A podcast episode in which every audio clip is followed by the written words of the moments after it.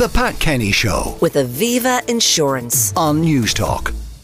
Do you know that small decisions you make in life can actually have a big impact on your life and career? Well, in his 10th book, Never Say Whatever, Rich Moran teaches the key to success and a satisfied life, and he is with me now to pass on his wisdom.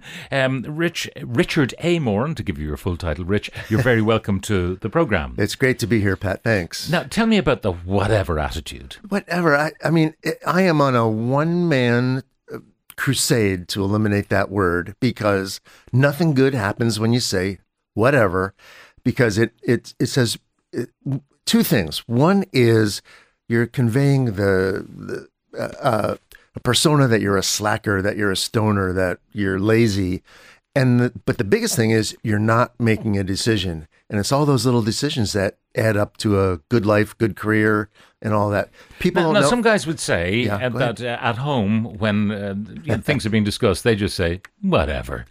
Uh, in other words, they don't sweat the small stuff. Yeah, What do you say to that then? I, I say that's very dismissive. I say you should, uh, when somebody says that to you, you should say, what does that mean? Does that mean you want pork chops or beef? Does that mean you don't care? Does that mean you don't like me? What does that mean? So, whatever is not uh, a passive word. People people tell me that whatever is like the F word. It has so many meanings, but Yeah. but it, it's not. It's worse because it's it's not. It's benign. It means that you're not making a decision. And uh, well, the research, the, the the the book was fascinating when I was doing the research because uh, it turns out we make thirty five thousand small decisions every day. Thirty five thousand. Okay, now some of them will be autonomous, almost. You know, you're driving to work and Yeah. you take particular turns, you stop at traffic lights and so on. You're not making a decision unless you decide to run the light. but by and large, Yeah. you're you're doing what the signal tells you to do. It's taking decision making out of your hand. Yeah, oh, there's a lot of that, but but we have decisions about well, this our show right now is a is a could have been a whatever. I could have said oh, I'm here with my my boys. I don't want to. I'm I'm tired. I'm jet lagged. I don't I don't feel like doing this. Whatever. But I didn't. I made the decision to come here with the famous Pat Kenny. whatever. now, the the uh, idea of uh, you know considering every decision, uh, I, I believe in rigor in in my own work. I, I like to to get things right, and I don't like the whatever attitude in in the workplace. But is there a, no place for whatever in any aspect of life? There's one one place for it Where's when that? when someone tells tells you I love you and I'll do whatever it takes to win your affection. That's the only good way because most it mean it can mean you know um I don't care I hate you you make the decision for me and I'll blame you later I'm helpless uh, I mean, it does convey an indifference to the outcome of the particular uh, decision, and perhaps there's a genuine indifference, and, and sometimes. Um, Indifference, you may truly be indifferent, but you've got to express an opinion. For example, do I look good in this? Yes it's true well if you say whatever, you're in trouble. Yeah. Well, during during all the Zoom Zoom calls that we're all still on, the uh, simple question is: Should I should I look good on this Zoom call? Should I participate?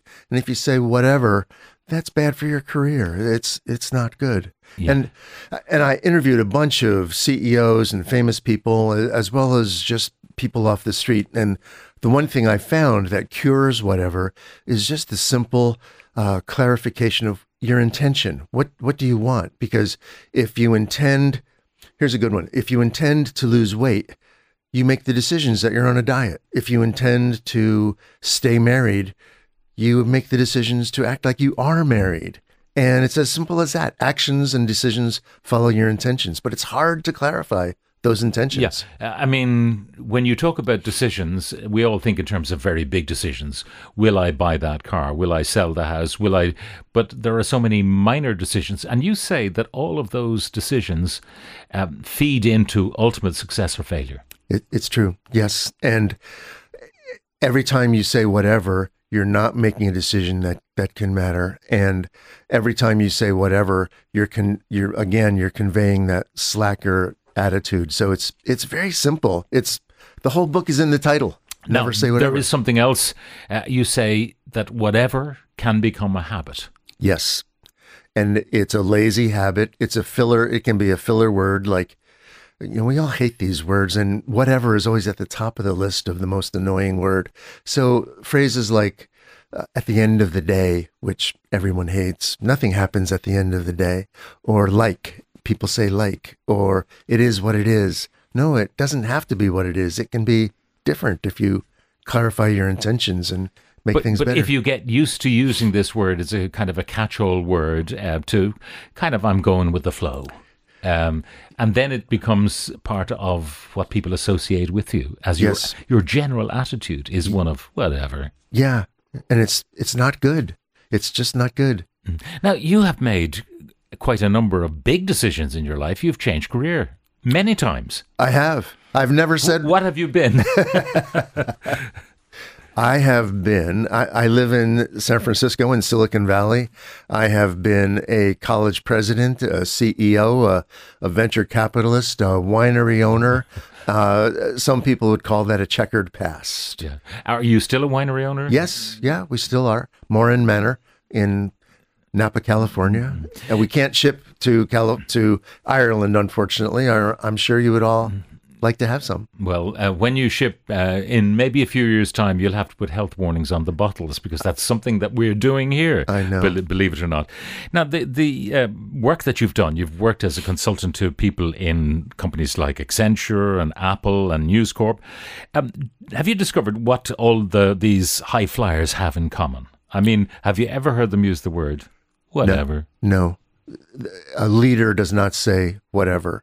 A leader makes decisions and a lead a good leader does simple things like listen to people and look at the data, evaluate the options and then say we're going to do this even if it's a tough decision. And a good leader will make decisions even if all the options are bad. Mm. And that happens. Do you have an alternative word to whatever when it, it might be appropriate that you really, you know, that dress looks great, the other dress looks great, so, you know, where would you like?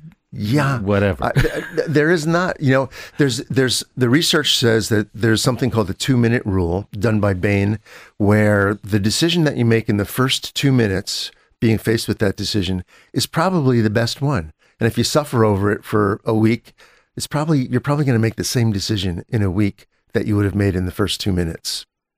So your first instinct, uh, Yeah. if it is properly considered, I mean, Yes. uh, you you can jump to a conclusion which might be uh, the the wrong thing. Well, and people say, it, "Can I use my gut to to make decisions?" And the answer is yes. And lots of leaders do that if your gut is informed. If you have, you know, Steve Jobs is famously known for using his gut, but his gut was very informed. He had he knew what worked. He he was smart about his gut, so it was okay to use that. But he did leave Apple for a certain period of time. Yeah, Uh, his- his- that was the wrong decision, one presumes, because he had to be dragged back. It, it, his gut was not right on on that one, I guess. Um, do you have any idea where the common usage of whatever in this context came from? It's been around for a while, but but it really blossomed after the uh, movie Clueless. Remember when uh, Alicia Silverstone would hold up her fingers and and make a W, which was totally dismissive, and it was just totally not. Uh, I'm not going to deal with you, and that and from there it started, and people think that it was a teenage girl movement, and it's not. Everyone uses the the W word. Yeah. Uh, and I can tell you're from California because you used totally. I know. I can't. I can't believe I used that so many times just now. Uh, anyway, is the book available in Ireland?